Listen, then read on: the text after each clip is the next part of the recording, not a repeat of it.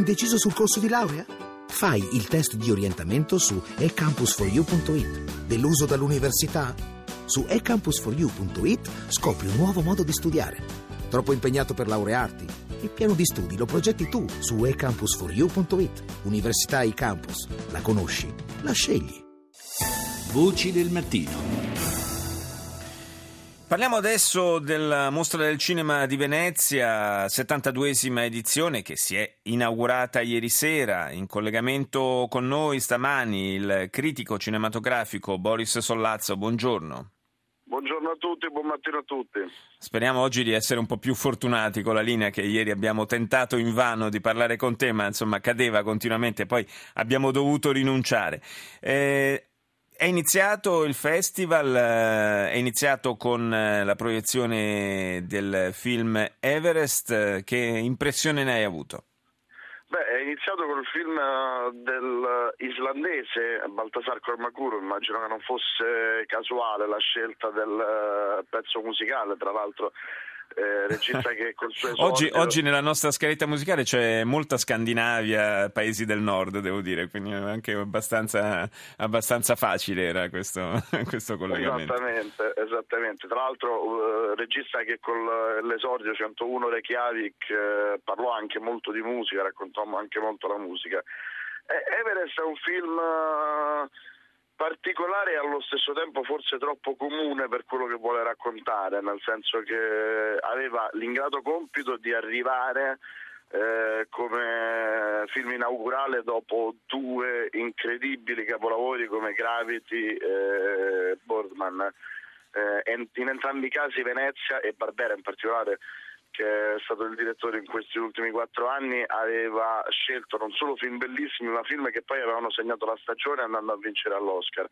Eh, era quindi mh, veramente un uh, paragone improbo mm. quello che aspettava Baltasar Cormacur e infatti, bisogna essere onesti, eh, non regge, non regge il, uh, il paragone, non regge eh, la battaglia, però eh, è anche vero che sono film diversi, sebbene con Gravity eh, Everest eh, condivida una sfida estrema, una sfida con qualcosa di fisicamente, moralmente, anche mentalmente molto difficile da sostenere.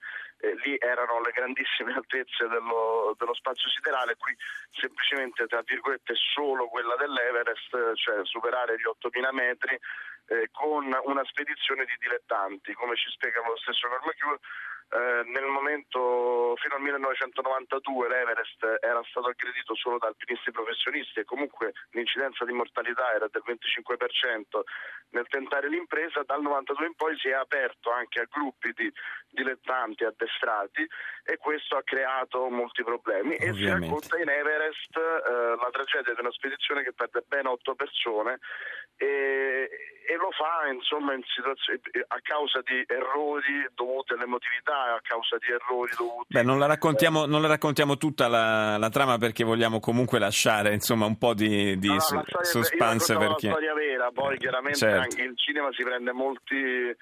Eh, come dire, molte licenze e, e non è quello il, eh, come dire, il senso del film, il senso del certo. film è raccontare quell'area rarefatta, il, la difficoltà di dover eh, affrontare eh, un nemico che è chiaramente eh, più forte di te. Se vogliamo, la, la cosa meno eh, felice del, del, film Everest di Cormacure è rendere tutto troppo hollywoodiano, un dramma tutto troppo hollywoodiano.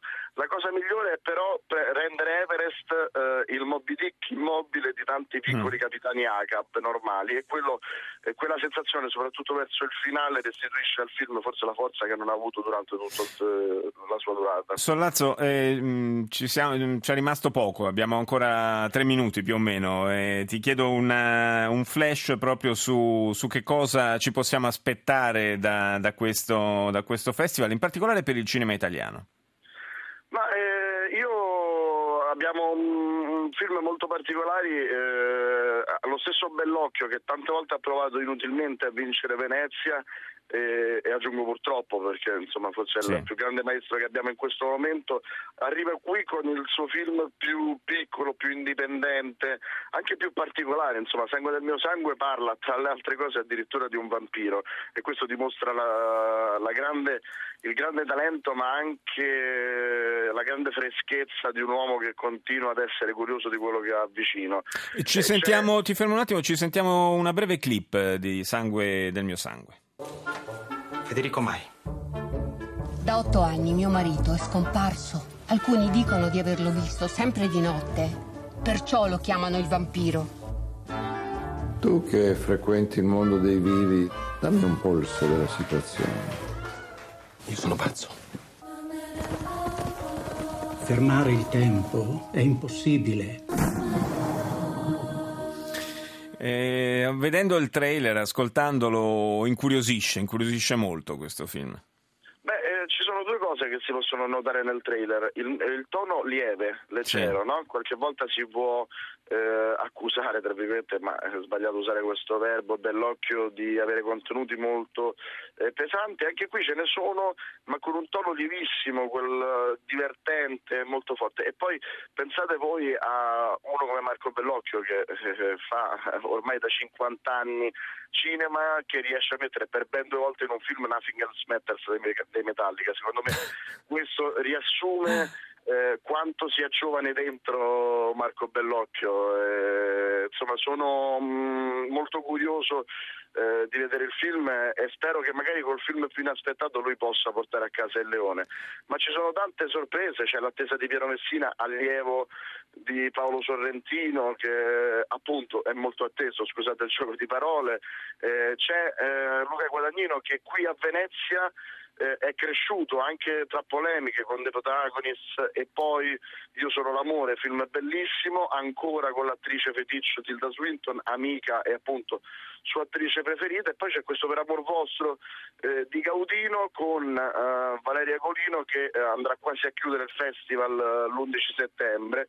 Io devo dire che però se proprio devo scegliere, eh, c'è un film a, a, cui sono particolarmente legato e che non vedo l'ora di vedere, che è quello di Claudio Caligari, che purtroppo ci ha lasciato qualche settimana fa, ci ha lasciato proprio una settimana dopo aver finito di montare il suo sì. film, a non essere cattivo. Era solo il suo terzo film, eppure senza di lui probabilmente eh, il cinema non sarebbe stato lo stesso e la storia che c'è dietro il film, al di là del, della bellezza o meno di quello che vedremo è straordinaria perché Valerio Mastandrea eh, che per lui ha recitato e che qui è produttore è arrivato persino a scrivere una lettera a Martin Scorsese perché questo film fosse fatto. Sì, una... e poi capendo che non c'era più tempo decise di, di produrlo lui. Una, una, una, bella, una, bella, storia che senz'altro invitiamo eh, anche gli ascoltatori a andare a vedere al cinema. Io ringrazio Boris Sollazzo ci sentiremo magari più avanti per tirare un po' le somme di questa